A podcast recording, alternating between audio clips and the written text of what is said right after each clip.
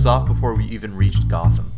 We'd spotted the bat signal a few miles out, glowing in the clouds, and with a grin, Superman was flying away. And a few seconds later, the bat plane followed. So, here they were, two thirds of the Trinity working together, and us pounding the pavement in the city below. But we still didn't know. What kind of threats would the world's finest be facing?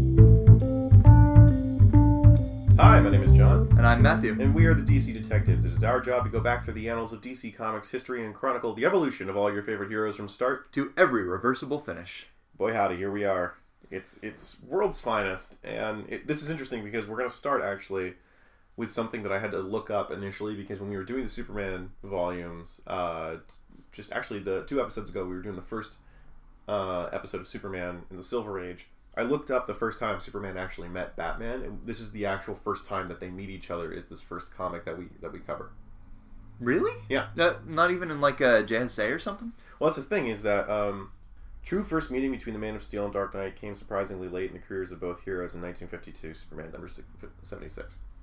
God Uh, damn. That's according to Newsarama. I, Which I is feel like that's the kind of thing that yeah, and it would also be the kind of thing that people would do the research on. To it's not so, so esoteric that they could. Well, their their, their first appearance together was on the cover of the World's Fair issue that we covered, yeah, but that's kind of different. Mhm. Um, that's not like the first time they've interacted in a story together. All Star Comics number seven, they know each other, but it it was not their first meeting. They Gotcha. act as if they know each other, so that's kind of different. Which is the JSA. Mhm. Uh, volume that you're speaking of probably is that they just pretend like they've known each other forever. gotcha. um, we don't ever see like the untold Meet. story. Yeah, we don't see them Okay. actually meet meet Mhm. versus 19. we don't get a meet cute. Yeah, we don't get a meet cute between Batman and Superman. Uh, I wonder if there is a a superhero uh, equivalent of superhero app that helps them like meet up with like looking for looking for metahuman with super speed be, to to match my power ring. Uh, I, I, there's something recently that had like superhero Tinder, and I don't know. I think it's a Marvel comic, but I saw panels of it on Twitter, and I'm sure the greatest cool. success for success story of superhero meet cute is probably Booster Gold and Blue Beetle. All right, yeah, I'm sure those no. are the two people that are in the commercial for it. Like, hi, I'm Booster Gold and I'm Blue Beetle, and we met on SuperheroMatch.com. And it's like, God, and are there all the other like variant versions? Because like you've got the Christian singles meetup, Yeah. uh, just Magic Magic Heroes meet up, and it's just like Yeah, Zatanna yeah. and Constantine, and they're like, it doesn't work. I don't know. Like I, I could see that being like a really good, like a rogue gambit kind of situation where it's just the the hate flirt. Hate flirt, yeah. All right, well, yes, Joanne, we know, we know. Uh, so we're gonna we're gonna start, I guess, with the issue that we were just speaking of, which is Superman number 76, 1952. Uh, speaking of, before we actually just get into that, the writers and artists that we're gonna cover through here that all kind of like interchange throughout the world's finest as well as this issue of Superman. The writers are Ed Hamilton, Alvin Schwartz, and Bill Finger. Hey, Bill Finger. Yeah. Um, and then the artists that we see are uh, Stan Kaye and Dick Sprang. So that's kind of who we're looking at. We've seen Dick Sprang with a few of the, the Superman, uh, Yeah. the Silver Age. Obviously, we all know Bill Finger, one of the creators of Batman, if not the creator of Batman, depending on which school of thought you come from. Uh, Ed Hamilton and Alvin Schwartz. I think these are the first two appearances I the, don't remember for them, them in before, our yeah. Mm-hmm. in our memory as writers. So, hooray! Uh, so this issue of Superman basically is of it's the first time Superman and Batman meet each other. Batman and Superman are actually independently both going on vacation at the same time to the same island on a cruise ship. And when they get to the cruise ship, the ship says, "Oh, I'm so sorry, Mr. Kent. The uh, the guy who you're supposed to share the cabin with got sick. We have to, you know, readjust it. So you're going to share the cabin with Mr. Bruce Wayne." And he goes like, "Okay." And they both really don't care, but there is a criminal outside the ship who uses a, an explosion as a distraction to Shanghai himself aboard the ship. But of course, the explosion causes Lois Lane to get into trouble. So Superman and Batman both see a woman in trouble near, surrounded by a ring of fire from this oil tanker that's basically on the dock, and they go, uh, "I'm sleepy." Uh, do you mind if I turn off the light and stuff? And the other guy goes like, "Yeah, sure, go for it." So they turn the light off, and they both immediately begin to change into their costumes in the dark. And then a flash from the explosion happens, and they both see each other in their costume, and they're like, "Oh, you're Superman. Oh, you're Batman. Cool. Let's go save that lady. And it was the the quickest. Like it's four panels. It's literally four panels where they're just like, oh, okay, that makes sense. And then they go, they save Lois, and then afterwards, Superman pulls Batman aside. He's like, look, man, you can't tell that chick I'm Superman. All right, like we gotta we gotta keep this under wraps. And Batman's like, I understand. Uh, you can't tell anybody that I'm Batman. And he goes, that's fair. Uh, Pinky promise, yeah, cool. And they get back on the ship, and Lois now thinks that Superman and Batman being on the ship is like very interesting. So she gets on the ship, and of course the criminal is now on the ship as well, and he's trying to get out to sea so that his friend can get him into a helicopter and they can fly away. So Superman and Batman essentially stop this criminal on the ship while also trying to hide their secret identities from Lois Lane. a lot of the elements, if you just boil them down to like the Wikipedia one sentence description, it kind of reads like a fanfic. Yeah, it really is a fanfic of like, wouldn't it be awesome if like Superman and Batman like met on like a cruise ship and then they were stuck on the water and with Lois Lane who's trying to find out their identities, but they keep having to like distract her so that they can solve this crime while also trying to like sell that Clark and Bruce are like not leaving their cabin? Because the, the like they say that Clark is sick and Bruce is taking care of him and that's how they get out get away with not showing you know Clark and Bruce Mm. on deck. I guess that's that's their excuse. It's very stupid and very thin, and Lois should like, at the very least, try to see Clark like once a day on the on the ship. You know? yeah, we're, we're gonna see a lot of Lois not being or jumping to incorrect conclusions or being very easily fooled. or hoodwinked by the two of them Also to make that- her to make her think she's crazy. They're basically gaslighting her. Yeah, They're a gaslighting her uh, to to maintain their secret identities.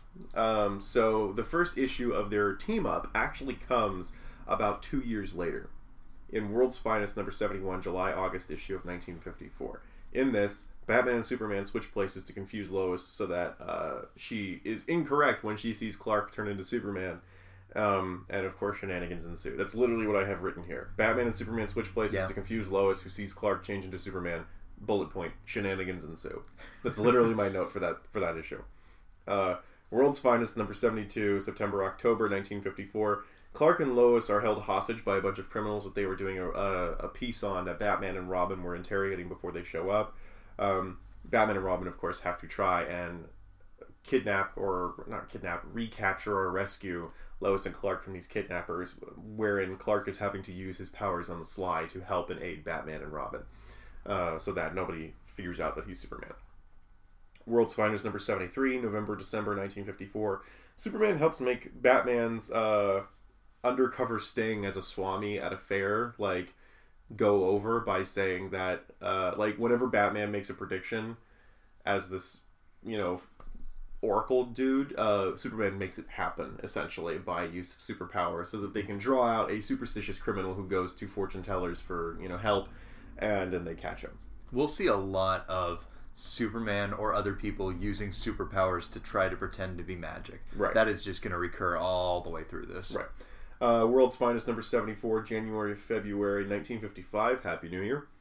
Uh, an alien shapeshifter comes to Earth. The shapeshifter is actually a child, and Batman and Superman figure this out and try to make him homesick so he wants to go home. It's like a space frog. It's yeah, it's like a space frog Gumby monster thing. Like he's an he's, Yeah. he's a morph thing. It's weird. It's Beast Boy, but like if he was just a giant frog on the Zoo Books cover.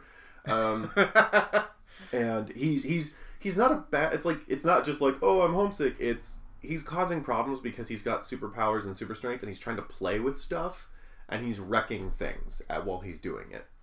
So there is a sense of urgency to do this to get him off the planet because he's just wrecking stuff. Uh, world's finest number 75 march april 1955 batman inhales a poison gas while on assignment with robin that uh, kind of will kill him if he gets his blood pressure up too uh, too high because it'll like get into his bloodstream. Um, but while he gets the the gas in his system, he kind of passes out. When he wakes up, Superman and Robin convince him that he has broken his leg, so he needs to kind of sit on the bench for a while while they solve a bunch of crimes. And the poison absorbs harmlessly into Batman's system, and he becomes okay. Eventually, when he is okay, Bat- uh, Superman just breaks the cast on his leg. He's like, "Yeah, you're fine." Like Batman never tried. Batman never was like, "How bad is the extent of my injury?" What?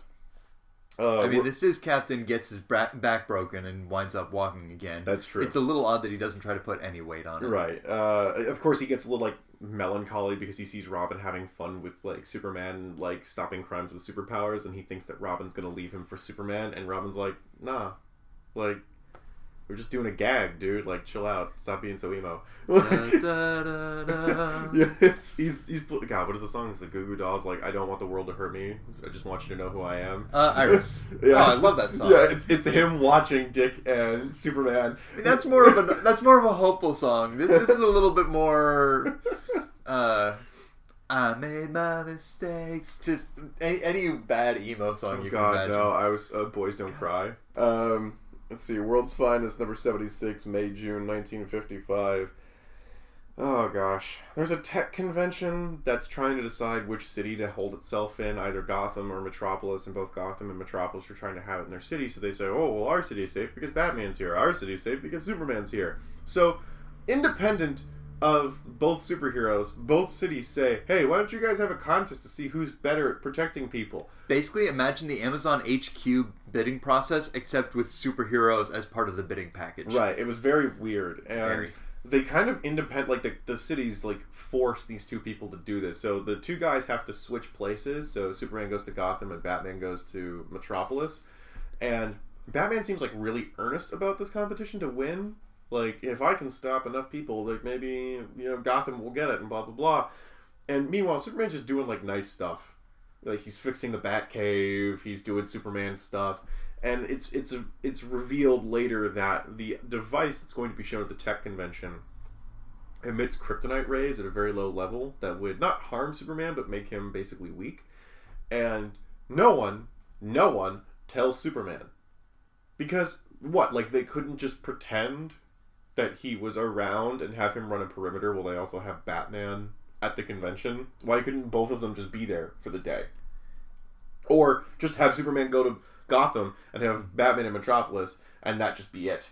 So I did a tally of this, and this is sort of tangenting a little bit, but we see a lot of this throughout, and I, I do mean a lot. Specifically, um, the idea of uh, I, I tend to frame it within the idea of toxic masculinity culture of not being able to say, "Hey, I need help," or think that your your buddy isn't going to accept an offer of help. Right. Uh, we all we had uh, a few minutes ago. We talked about uh, Batman uh, being told, "No, you broke your leg," uh, rather than, "Hey, you got poison in your system.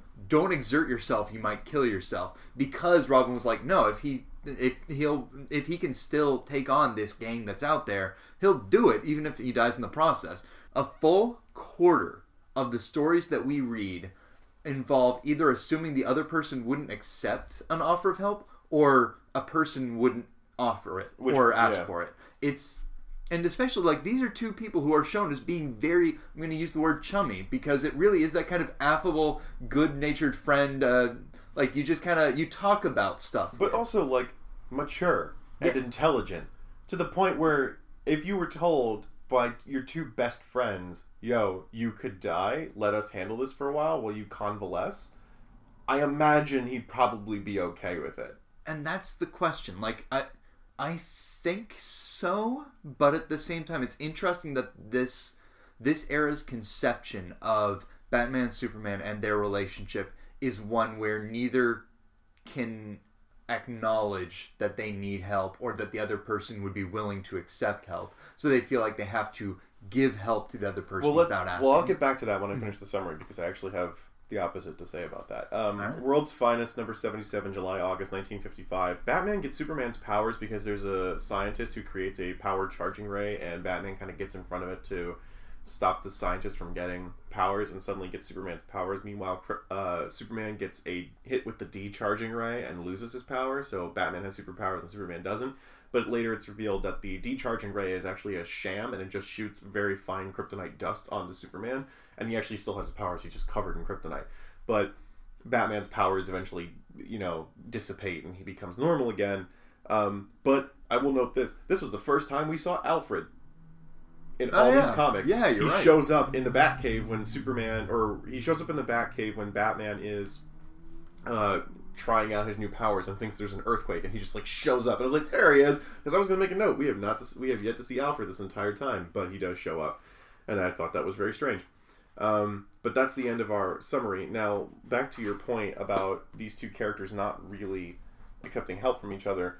I would say the opposite because the entire the the Swami gambit is Batman saying, "I need your help." He literally says, "You can help me with this. I need your help. Can you help me do this thing?" And Superman goes, "I guess. I don't really know how I'm going to do this, but sure, yeah." And when Superman and Lois are captured, he knows Batman is out there. So he does everything to give Batman clues. Mm-hmm. So he doesn't just say like, "How am I going to get out of this mess myself?" And Batman comes in to prevent him from having to do it himself. He literally sends SOSs out to Batman. So there are two situations there where they genuinely Huh. act like they, they Yeah. give each other like, "I need your help, dude." So first of all, this is the Silver Age. So we don't have the Dark Knight Batman. This Yes. is not oh, brooding Oh, yeah. Dark Batman. This is Batman sixty six, like the, uh, the it's the even like a level before that. I want to say. Right. This is, but this is something I wanted to get into because this is kind of our way to cover Batman without actually covering Batman yet, because it would have been chronologically too far ahead of where we were. But this Batman is basically the Golden Age Batman, minus the noir. Late golden age. Yeah, fully agree. It's it's Fully late. Golden Age Batman. Where, like, remember when we had Alfred, like the first appearance of Alfred back then? It's that same Batman, and nothing's changed about him. Literally nothing has changed. He's still uh, quippy. He's got Robin. He has Alfred. He's uh, upbeat. We haven't seen um, the red-haired nurse chick that he was kind of dating at one point. Um, so there's no love interest. So he's kind of uh, solo. There's no Selina That's Kyle. right. I'd forgotten about Um, her. yeah, that was after Julie Madison dumped him, and Yeah. he met the the nurse woman uh, who was also a socialite, and then like I'm gonna be a nurse because I like helping people and being rich is dumb.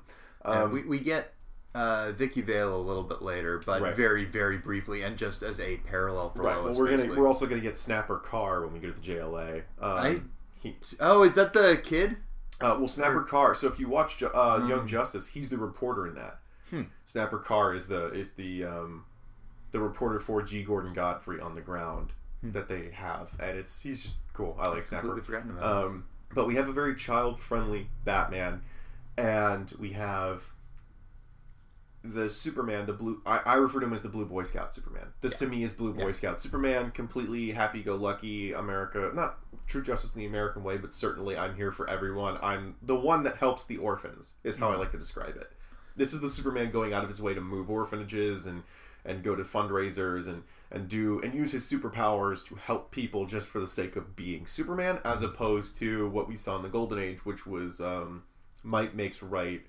I'll fix it tomorrow. Your cars are terrible, Superman, and I'm gonna bust up your factory. This is a much. This is uh, non-threatening. This is a non. This is almost a non-violent Superman. He, yeah. He, he, I'll, I'll agree with that. I'll agree with that. um, so we've got a very passive Superman and a very child-friendly Batman. This is very much the comic you give to your kid. So it's not bad. They're they're quick reads. They're they're definitely for kids. They don't stimulate you as much as Green Lantern and Flash were doing with, with like their their level of intelligence and the the scope of the storyline and how well they're written and how well they're drawn. But they're better than Martian Manhunter. Yeah, it feels like it's of a piece with some of the less good Superman stories that we read. Right. I, I do think that's still a step forward, but these are absolutely in the same vein. Yeah, and it's, it's it's not as good as the Brainiac story. Yeah. it's as good as the Jimmy Olsen making wishes stories. yes, yeah, I will agree with that.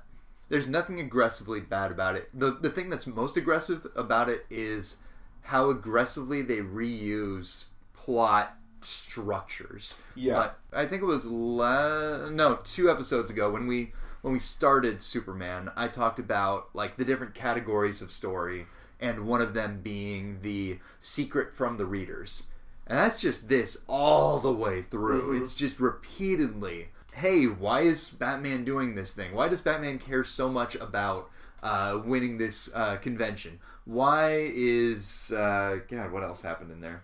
Uh, there are a bunch of those kinds of stories in here.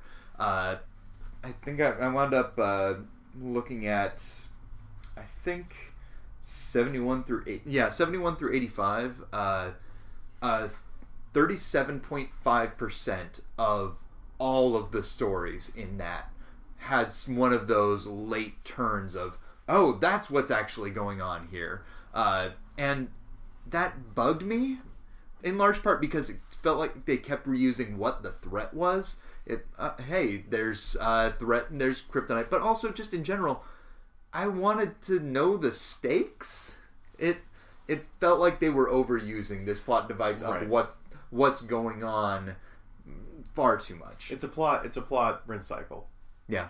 the the weirdest one this will be interesting the weirdest one with the alien child and the homesick thing that was bill finger Huh. and you, it shows because it is the most weirdly complicated Yeah. it's the okay. best paced of all of them and it is not and it is the only one that doesn't use the hoodwinking um mechanic of trying to like make sure Lois doesn't find out who we are, trying to not use my powers to, to, to give away what's going on, trying not to, you know, hoodwink Batman or Superman.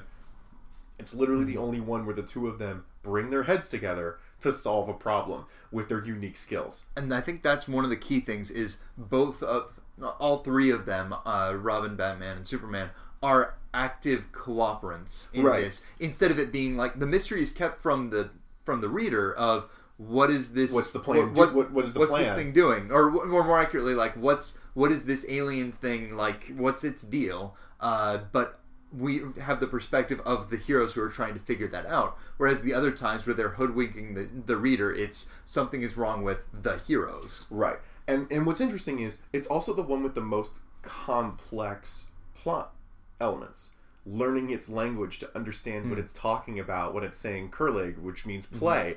Oh, it's a kid. It's playing. We have to do this. So, you know, Robin and Batman have to go try and distract it and play. While Superman goes out and makes a model of his homeworld and shows it to him and he goes like, Aren't you don't you want to go home? And he goes, Yes, I do. And then he flies him home like and there's a whole there's so much there's so many more layers to it mm-hmm. hunting down hunting down the alien because it's a shapeshifter realizing the alien is a, is a child getting tricking the alien into wanting to go home bringing it home and then at the end we see the alien pretending to be batman and superman this weird hybrid creature of bat superman and it's but we Yeah, don't ever get yeah. anything after like we never get something like that at the end of the story That is it's the most well written Yeah, one Uh, that is actually a good point. Like I have, I was very disappointed in the endings of a lot of these stories. It felt like they just kind of wrapped it up really quick and done. Uh, but this one specifically did have a nice okay done and then a sting afterward. Right. There's a lot of them have the ending, the Scooby Doo ending, where somebody says a joke and then the entire team laughs. Mm-hmm. Yeah, That's how these. That's how a lot of these end, where Lois is like, "I'll, I'll figure it out next time," and Superman and Batman like wink at each other, and like Robin's laughing. Like that seems to be how the ends occur. Versus this Bill Finger one was, we see a different friggin' planet he brought in like aliens and shit and learning a language and discovering that it was a child and the t- like batman batman had to use deductive reasoning to solve the issue and then they use superman's powers to execute the plan.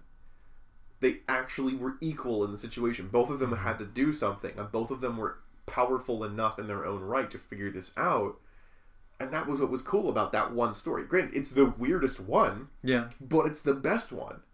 Not the most enjoyable, not the most exciting or the most fun, but The it's best the best written. It's the best written and paced story in the entire group. Hmm. nice. I'll, I'll agree with that. Yeah. So that's kind of what's interesting about this uh, in terms of relook like looking at stuff from a writing perspective just being like, "Huh. Yeah, these are like they're all the same." Yeah, like they're all the same like i said it's it's a they rinse and repeat a lot of this and the end is shenanigans ensue. It could have been in every single one of them.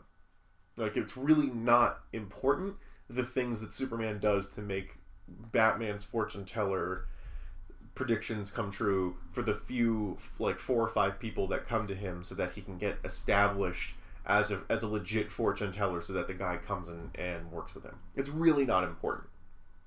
But it's it's important to note that's the kind of crap that they're doing but but I fully but- agree on that. yeah but back to your point it's the idea that yes, there is that weird toxic masculinity thing of like not telling people information that they should know for reasons that are completely obvious to everyone else. Like, yes, this thing shoots finite rays of kryptonite at you, and we probably don't want to do this. So why don't we just think of a better way of doing this? Or yeah, let's just tell Batman that he's inhaled poison dust, and he should believe the two of us. It's not a mm-hmm. doctor telling him; it's Superman and Robin. Like Literally, if anybody can prevent Batman from going out and doing stuff, it's the guy who's got super speed and super strength. Right, like it. Lit- he literally probably would have believed them if they showed mm-hmm. him like test results and crap like that. And he would have been like, "Oh, okay. Well, let me just guide you guys while you do things. Why don't you mm-hmm. bring stuff back here, and I can help you deduce solutions to your problems?" Because that's exactly what he Yeah, does. that, he uses, he, does the Oracle thing. right. He does. He uses his deductive reasoning after they stop a bunch of criminals to help them figure out where the guys are. And it's a great moment of just like, oh, that's what's got you bothered? Da, da, da. Here you go. Yeah, and I'm like, that was fine, and it would have been cool and interesting, but that I think is the quality of the writers on those is trying like, what do we do with these with these people? How do we give them? How do we introduce conflict and that conflict coming from misunderstandings and not telling the other person? Right, Yeah. which is those instances. Those are those two instances compared to the two instances where they do ask each other for help. So it's kind of neutral. The ones that don't make sense are the stupid full issues that are just hoodwinking Lois. Yeah. Well, I mean, those make those make sense. It's just still shitty. Yeah, they're just pointless to a degree. Where you're just mm-hmm. like, I don't need this to happen, because really it's a Superman problem that Batman's helping with. Which Yeah. again, Superman asks him for help to do that. Yeah, and that is a good point. Like I I didn't notice and incorporate the times where they were asking each other for help, which makes it yeah, it makes it all the more inconsistent. Right, and that's kind of what throws those those issues off. You're just like, why are we doing this? Like, why? Like, you've clearly asked him for help before. He knows your secret identity. You guys work well together. Why are we having this problem? This entire issue is based off of the uh, withheld information. Yep. These are not the best stories. And actually, one thing to touch on, especially with regards to the keeping secrets from Lois bit. Uh, like we, we saw those kinds those exact kinds of stories in Superman comics later on, but man, those were generally more imaginative and more creative in how he was keeping the secrets. Yeah. None, none of the there are very few moments in these comics that are designed to show how clever the, the person is that are actually clever. Right. Feels like that layer is just kind of step back two or three steps. They're just gaslighting her. The difference the difference between the Superman issues where he he hoodwinked Lois was showing Clark Kent feeling bad about pretending to be Superman because Superman asked him to do a thing and then finding ways to legitimately scientifically explain how Clark Kent was able to do these phenomena. Hmm. Versus Nope, Lois, you're crazy. yeah. You didn't see Clark Kent turn into Superman. You saw me, Bruce Wayne, turn into Clark Kent, who was Superman. No, none of that happened, you weirdo. Like, Yeah. that, like that's what they're doing. They're just like, nope, must have misseen that, and and that's what's going on, as opposed to, well, here's actually what you saw. That's an interesting. Yeah, I hadn't thought about that particular differentiation, but Yeah, they're they're just gaslighting her. Yeah, that sucks. Yeah, it's Yeah, like really Lo- messed Lois up. does not come out well from these stories. Honestly, Lois doesn't really come out well in the Silver Age to begin with. Like, she's really not. She, she really is a shadow of her former self. Now, granted, hmm. granted, again, this was supposed to be Batman centric, but there's so little Batman here. But Yeah. to talk about because he's just the same. He hmm. really isn't any different, and that's not bad. But it's the most interesting thing I think is that Superman changed to a degree. Lois has changed. We've got Jimmy Olsen, and Superman's much more. Um, Superman's much more PG. Before he would have definitely been a PG thirteen character with his like political leanings and his his aggressiveness and violence. It feels like he had toned a lot of that down already by the Right. time we stopped covering He Golden was, Age he stuff. was Pirates But of the. Caribbean, and now he's like, um, I, I don't know, like any sort of PG Boss Disney- Baby? Well, not really. I, well, that's no. I would have. I said he was Pirates of the Caribbean, and now he's like Brave. Some violence, some aggressiveness, scary and mature themes, but like wrapped up in a children's tale. This is cotton candy. Yeah, It, the weird thing is, it's 12 pages of cotton candy. right. So Superman got lighter, Batman stayed the same. I can see people getting bored of him. Mm-hmm. And they'll go through the. I think pretty soon they'll start going through the sci fi element where it's just throwing him into strange planets and time travel Oh, I, I yeah, I, I, I imagine Superman's gonna get the weird stuff soon. I, I think Batman gets it mostly. Does he? I, I think, if I'm remembering this rightly, it's like late 50s is weird Batman. Then you have a period where he's just, it's not selling well, and they try to revamp him with, I think, the new model Batman. And then Batman 66 comes out, and that becomes the thing for the Batman. three or four years. And then it's, all right, camp's done. What's next? So he goes through like 30 years of like nothing.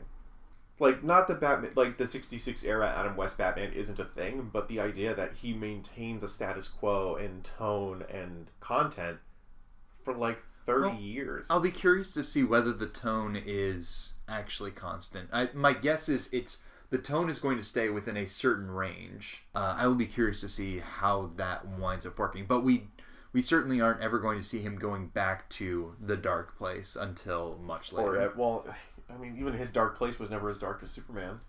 well, in the first first couple issues, uh, I would say, The, but like the Master Monk, yeah. it it feels like uh, Batman had until I would say uh, Robin, and then okay, everything mellows. But I would say even those those dark issues are more gothic than they are dark, and and that doesn't necessarily make them dark. Mm, I see what you mean. like dark in yeah. tone as opposed to like um content material because Yeah, even those okay, I'll agree dark with that. Like adventure-wise, it's like pulp is not unsettling in the way that, or unsettling or threatening in the way that uh, Superman's uh, socialist authoritarian uh. I had a word for it at one point. social political. No, But, uh, like, well- the, the, specific like his uh, King of the World uh, Yeah. act- activities are threatening and unsettling. You're right. Uh, the Yeah. content of early Batman is darker, but it's not darker in like. Implication. i yes, that's It's exactly. a, yeah, it's it's not dark in implication. It is dark in just ooh vampires. Like that was what it was. It was like ooh vampires. yeah. Sandman was darker Yes. because he killed people and he dealt with people trying to murder each other. You know, like that hmm. was a darker situation. That is a very good point. Yeah. versus like Superman was also like destroying factories and like a, and getting a guy who was loan sharking children and Yeah. Superman um, was destroying the means of production. like like Ultra Humanite was body snatching Yeah. people. I, I want to go back and look at my notes from Superman and see when when the violent activist side stopped being the case because I, I feel like that was probably 41 But even still, he's imposing his will upon people for a long time. Like he's he's not he's not destroying factories anymore, but he's certainly threatening people with the with super violence. true it is the that's a good point like the humiliation or more accurately the It's, the demonstration of power within personal bubbles. He's- yeah, he's The- bullying. I, I can I can reach out and do whatever I want, and this might play out in a way that looks kind of funny, but in practice, I am doing this to you within your yeah, uh, what was it? personal space. throwing that guy into the ocean, you know, who was, you know, hurting those kids. That guy's dead. You know, like we and we're not seeing any type of violence in these comics that would suggest people are dying because they're being very tighty about that, especially with the comics code. We don't expect people to die in these because we see them later in panels being brought in by Superman or Batman, which is why you haven't heard a body count ding in a very, very long time. Yeah. Not since the Flash uh, episodes back when Flash Eh, blew up a yeah. submarine. Very clearly blew up a submarine. And that that's been the only one in the Silver Age, hasn't it? Yeah. So we're we're very we're like we're paying attention. We're not seeing it a lot, but we're paying attention for that because it's gonna happen at some point. We're aware. I'm thinking the next one's probably gonna be Green Lantern. It would fit. It would absolutely fit. Right. So I'm on the lookout for that. I'm not seeing it. I would have expected also Martian Manhunter to do it, but he was very careful about bringing in his man. Mm-hmm. He- Yeah, he was also taking the cop angle. Right. So Um, there was no or at least the ambiguity. idealized. Com- Right, there there wasn't the ambiguity of his actions as opposed to with Green Lantern. It's like, oh no, I fought that guy in Disney death, and I'm like, I, we count Disney deaths, Mhm. you know. So it's very interesting that that Batman and Superman have kind of had these weird tonal shifts from like super patriotic bully to the Blue Boy Scout, and Batman has went from noir gothic pulp to Saturday morning cartoon. It is worth noting we are right at the start of the Silver Age. Right. Uh, This this but is yeah. right at the start of the Silver Age, but still a year in and nothing looks different about him. But then again, It, it would if- not surprise me if he doesn't change much until he starts getting sci-fi. right until like the '60s. All right, let's go through my notes because I got stuff. I'm gonna call this one out right at the beginning because I fucking hated it. Uh, there's a point where Batman calls Robin youngster twice in the same comic, and it hurt. Like in uh like in Pokemon. No, y- youngster, Youngster James, youngster James wants to fight. Uh, let's see. Let's talk a little bit about the art because the art isn't awful. The art ain't No. great. So there there are some specific panels that I wound up cherry picking, I guess, uh, and I didn't like it. Didn't feel like anything else invalidated this conclusion, but uh, mostly I derived this from a few samples. It's a lot of it is down to the layout and the sh- of the shots and the coloring of them. Uh, they're not elegant. They're definitely not intimate like early Green Lantern, but they're crisp and clear in the way that they're laid out. Uh, they'll sometimes have a bunch of people on panel. Like there are some panels where they've crowded uh, three faces and a giant text box all in one panel, but it it's clear enough. Uh, they they don't clutter the backgrounds too much. Generally, they don't have too many extra lines, and the inking is usually like flat colors that stand out reasonably well against Right. each other. That they work. It's n- none of it is amazing, but they they pop reasonably well. They're clear to read despite not being laid out well. They're better than the Martian Manhunter pages. Yes. Yeah, and and they're I don't know. Would you say that they're better than the Superman pages, or they're on par with the Superman pages? Uh, I would go a little bit worse. I feel like the the layout of some of the shots of the characters in some of the shots is a little bit worse, uh, and definitely worse than anything. Uh, uh, God, this is the second episode in a row I've forgotten his name. The artist I've raved about uh, is always miles above anything that we're reading in these, but. Uh, yeah, like the average Superman art Well, Carmine. Infantino is probably your favorite right now. The guy who was drawing Flash. Yes, Yeah. And I agree with you. Infantino is probably the best of the Silver Age artists that we've encountered. Um, Schaffenberger. yeah, Kurt Schaffenberg Mhm. um, was the guy you were talking about from Superman in the last episode. Yeah. Um, and I yeah, think the previous one- Infantino and then him and Infantino and then him and the Green Lantern guy. Yeah, whoever was. doing Green Lantern was doing Yeah. a really good job because I would say Robert Kanigher is my probably my favorite writer at the moment. Um, Mm-hmm. Who's the guy who was doing um, uh, Flash? I think it was Flash and Green Lantern. Kanigher was doing doing both. Mhm. Was he? No, cool. Yeah, if so, then yeah, gold star right there. Yeah, Ah, that's the thing. It's it's it's been months. it's been a while. It's been months since it's we have weird to realize. Like we've gone through this stretch of heroes who it's like, well, okay, eh, Martian Man Manhunter less so, but Superman, okay, solid.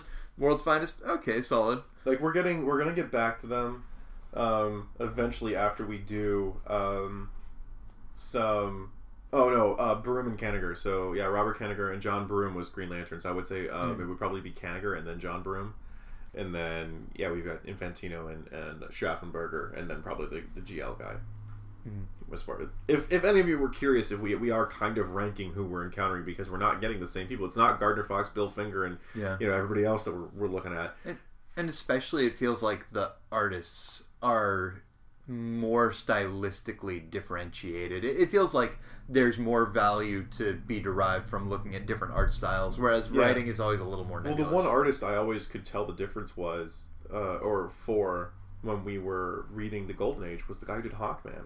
Mm. Was was awesome, Mhm. and and um, the person who did uh, Wonder Woman, stylistically, they were the two that stood out the most. But that was about it. uh, I want to draw this comparison because it came to me and uh, I need to like share it with the world because I feel bad about it, but it's also true. Uh, I talked. I mentioned uh, how the art. It's not well laid out. They're cramming a bunch of stuff in there, but it's still super. Cl- it's really cl- crisp and clear to read and understand what's going on.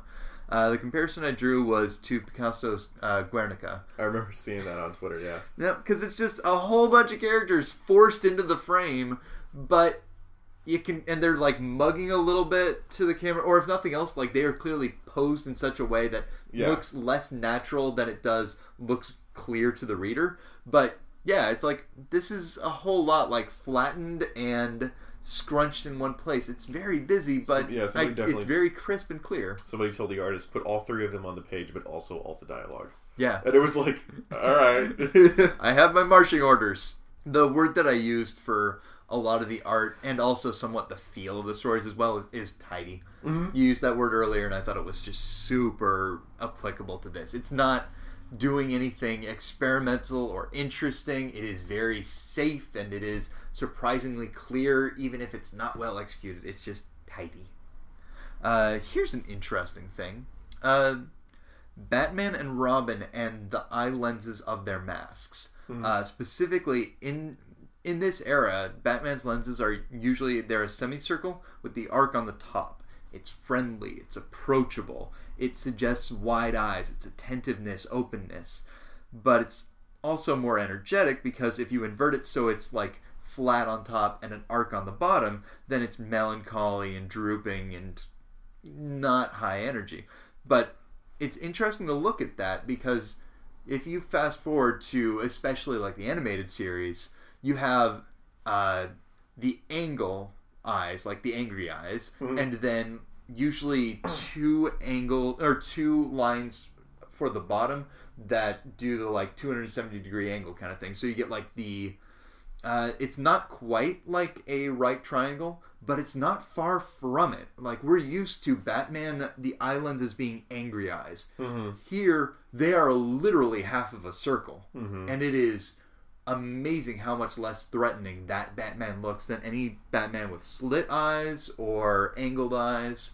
Uh, it's that mask is so much more friendly Well, we right co- now. well they covered that in the the Brave New World movie that we watched when when Superman meets um, Batman the first for the first time and his costume's really dark and then he sees him the second time and he's got this outfit with the with the happy eye look and it's because he's got Robin and he says something to him like you're less scary or and he was like just trying to change up my image a bit and then he sees Robin and it's exactly that I guarantee it's exactly that. that. like you have to go back and watch that it's, it's Oh, actually, uh, I think I'm. I think I did. I looked at a comparative like costumes through the years and looked at the. I think it was Brave New World. And It's like they were intentionally trying to get away from the look of the Dark Knight, which had came out come out at about the same time. right It's like, yeah, no, that's how you do it. That's how you make Batman not look freaky. yeah it's exactly that Uh, so other comics that or other stories that are running in World's Finest Comics, it is Tomahawk and uh, Green Arrow.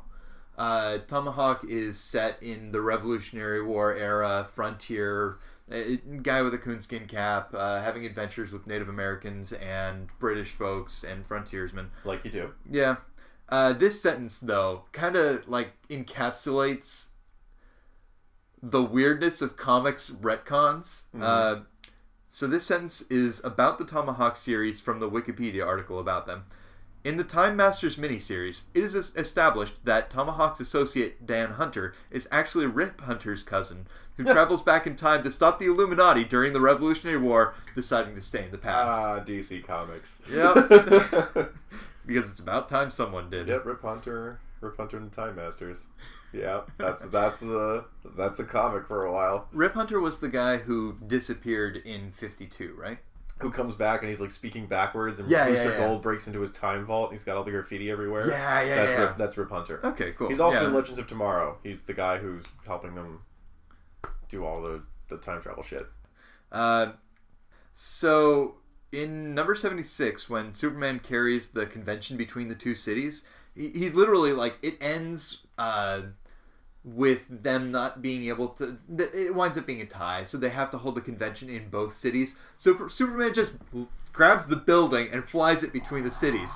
Which, first off, yeah, okay.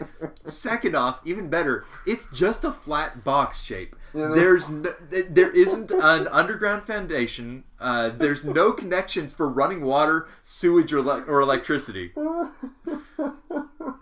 so right. I didn't even think about that. Yep. How the hell is anything working in this building? They just shit out the side, man. They just shit out the side. It's like the uh, it's like a, uh, the porta potties. They're just gonna have like uh, like a company come in and suck everything out of the bathrooms or like they just plug like a giant plug into the power grid, and that's what has all the electricity in. yeah. It's amazing. No, that's that's oh my so god, I didn't even think about that. That's brilliant. Holy shit.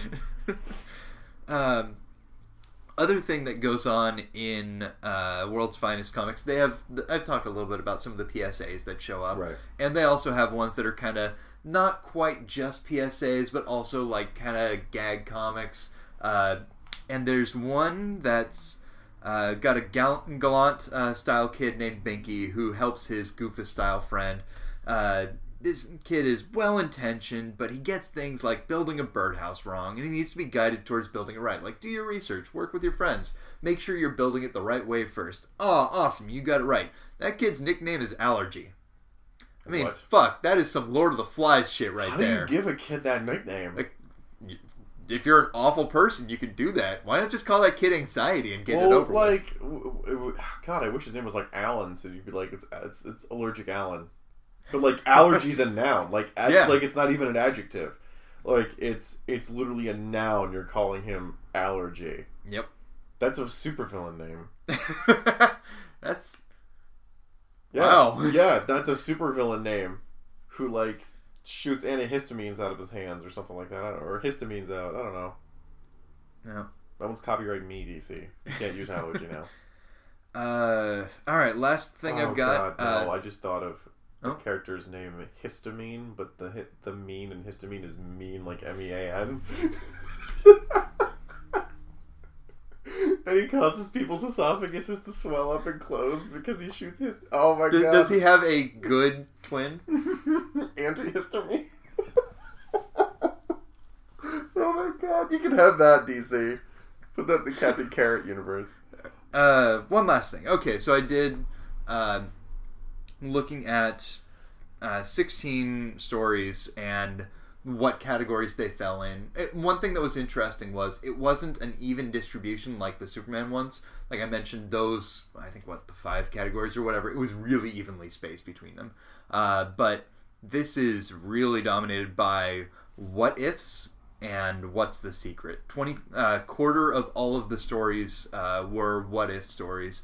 Stuff like, hey, Batman and Superman are they're gonna be the three musketeers in a bit. Yeah, Why not? yeah. Why uh, not? and then 38%, uh, what's the secret? Hoodwinking the reader. It's like, god damn, that is a lot of that's a lot of stories to not show the barrel of the gun is the phrase that I've heard used where it's like, okay, this let's have a shot where we show the stakes, someone pointing a gun at our heroes so that we know like, okay, here's the threat, here's the stakes. They don't show the barrel of the gun often. Yeah. hmm I agree. Uh, we mentioned that these are 12 page stories. I don't know. We might feel a little bit better about them if they were 8 page. I don't know. I don't think they're even. I don't think they have like the inventiveness to fit an 8 page story, even, but it would probably be a little less offend like a little less bland, I guess. I suppose. I mean, like, I don't really have a problem with them being as long as they are, purely because it's not the only story in the book that they're in. But yeah, for the rinse repeat value of them, yes, I could see them being a little bit problematic because they're 12 pages. It's like you're just telling me 12 pages of the same story I've already seen. But we get that all the time with these guys. Yeah, uh, it it felt like they were more inventive in Well, in Like, the the singles later book, stuff. yeah. In the singles books, yes. But when you're trying to like, no one ever worked with the team ups before. Like, look at look at true. how JSA was. Those were literally individual stories under the umbrella of an overarching story that they all had to be a part of. They didn't know how to like make them interact with each other. So mm-hmm. it makes sense that this is probably like the hardest they've ever worked to have characters like cooperate in a, in a situation where how do we have Superman not just solve all the problems immediately? Mm-hmm. to their credit, like that's an interesting point that because this era's so gimmicky somewhat, but puts so much less of an emphasis on the violence side of it. Uh, this is a an era where this team up works a lot better than I mean, frankly, like this era. It could. I mean, yeah, it works a lot better purely because it's um it's extravagant acts of God solutions. like they really are. it's like yeah, yeah. they're the solutions are benign benign extravagance and if these were you know the joker is plaguing gotham and superman and batman are teamed up how is that a hard story Yeah. i would think that these would probably be in a more compelling read if it was batman and robin and green arrow and speedy Yeah. Yeah, no, would- I'm down for that. And that would have been a great team up, but Green Arrow is definitely not the character that you can team them up with. I'm sure Flash and Green Lantern's going to be a better team up when you do Brave and the Bold because they're just better characters because one isn't just super cosmically all powerful like Superman is, even though he does have a lot of power, Green Lantern. Um, Flash is still limited um, to a degree by being a smart guy. Yes, he's got superpowers, but his villains are able to actually combat those as opposed to we have a green rock and that's about it. Hmm. There really isn't a lot that I mean that you can play with with those with Batman and Superman in regards to weaknesses and how we can draw up conflict for them because the conflict is Lois Lane. yeah. Yeah. Lois is much more threatening than the kryptonite that they're dealing with. Yeah, that you know, we talked a little bit last time about how uh, the secret identity is another weakness that can be exploited for story purposes. But yeah, like she actually is more of a threat. Yeah, they're more concerned about her than they are about kryptonite. Yeah. Like kryptonite is a dumb it's it's an inconvenience at this point. Flash and Green Lantern have a multitude of things that they could deal with. You know, the yellow, uh, the Green Lantern's ring being ineffective against the yellow color, the 24 hour recharge period. Flash, just in general, his villains are really smart and they have like crazy weapons that he has to figure out a way to get around them. And each one of them is different. They're not all using a specific unobtainium object to battle him. They all have their own abilities. Captain Cold had his like cold mirages and the cold god, and you had Mirror Master Yeah, had right. had the the uh, constructs that operated off of light. Um, the Pied Piper was sound waves. You've got Grodd who has mind control, and he's a friggin' gorilla, so he's stronger than a normal human. I mean, you've got villains that actually he has to try to do something to. He has to puzzle it out. Versus Batman, it's just mobsters. All of his villains are basically just criminals who want the same thing, and their their methodologies at this point are not creative. yeah. Superman's greatest villain that he fought that we've seen so far and what we've read was Brainiac. Hmm. And he couldn't beat him. So, really, unless you're bringing Brainiac back a bunch, there's no real villain that he's worried about. Because we haven't even hmm. seen Lex Luthor in the Silver Age yet. Yeah.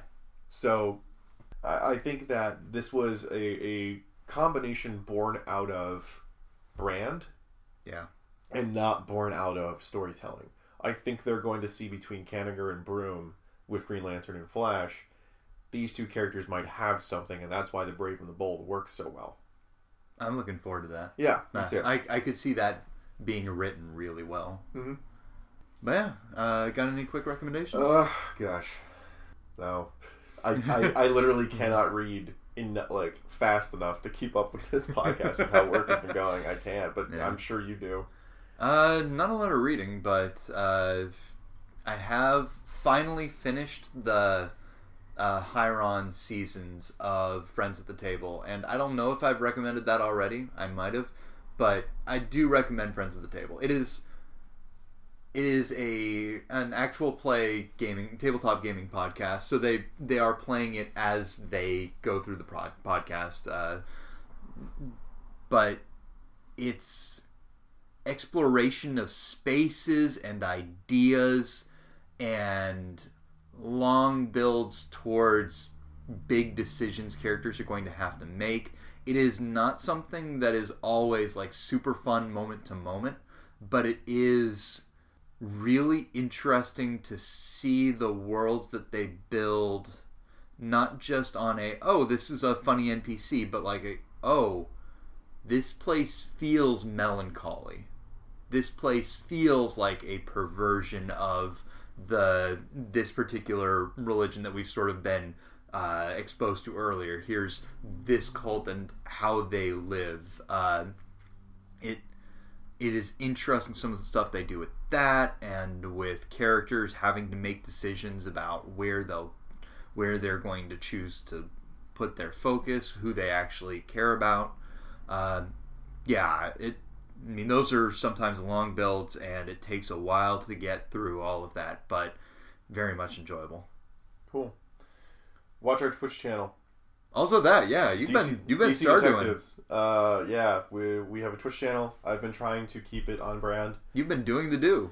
I have been doing the do. Uh, and yeah, what? Uh, give us a follow and know when we stream next and enjoy the ridiculousness that is me trying to play a bunch of different games and trying to find ways to, to bring it to comics and during that conversation and playthroughs. So um, we'd love to have you and just hang out with you more than besides the podcast. I think that is going to do it for us for this episode. We're going to move to another episode of World's Finest, and then we're going to go to Wonder Woman. So you're going to hear Shannon Woo! again. Shannon's gonna come back. And she's God, gonna... I hope it's not fucked up. I, hope, I hope the comics are good. It can't be any worse than what we read with Marston. Mm. Like, there's really no as as bad as that was because it was just male fantasy run amok. It, um, it could be, it could be both boring and bring in some like bad elements. I, I could that I, would be worse, but I think it'll be yeah. tone deaf yeah. I think it'll probably be a lot. It'll be pr- probably tone deaf with with the um, with someone who probably isn't as feminist as Marston pur- purported himself to be. Mm-hmm. Um, and to his credit, being a feminist in the 30s and 40s is probably what he was yeah. for a man, at least. Yeah. Um, he, he, was he was a hypocrite in a lot of ways, but at least he was he trying. Tried. Yeah, he tried. He he was he was. Um, we'll give him a gold star, and then we'll take half of it away. It was uh, in terms of being woke. He was sleepwalking. I'm gonna need to remember that. I like to refer to it as that. It's like you're halfway there, man. You're halfway there. You're do you're doing the movements, but you're not exactly awake. Um, I'm gonna so, remember that shit. Uh, but that's that's really what's going on there with Marston. So hope, uh, hopefully it'll be more compelling to read. But I bet a lot of the feminism will have gone out of it, and that's probably my concern. Probably. My biggest concern with it, at least. Let's find out. Yes, we will find out soon in, in a couple episodes. But until then, uh, be good to each other. Of course, subscribe and listen to the podcast. Follow us on Twitter and Instagram, and we will see you all next time. DC Detectives can be found on SoundCloud and iTunes. To stay in the know, check out our Facebook, Twitter, Instagram, and DCDetectivespodcast.com. Batman, Robin, and Superman were a sight to behold. Their teamwork was unorthodox, but effective, and the people loved seeing their favorite heroes band together for feats of daring do. Beneath it all, though, there was a staleness. They were missing something beyond the dynamic duo and the Blue Boy Scout. Gotham or Metropolis, we'd hang around to see this trio in action and get the whole story.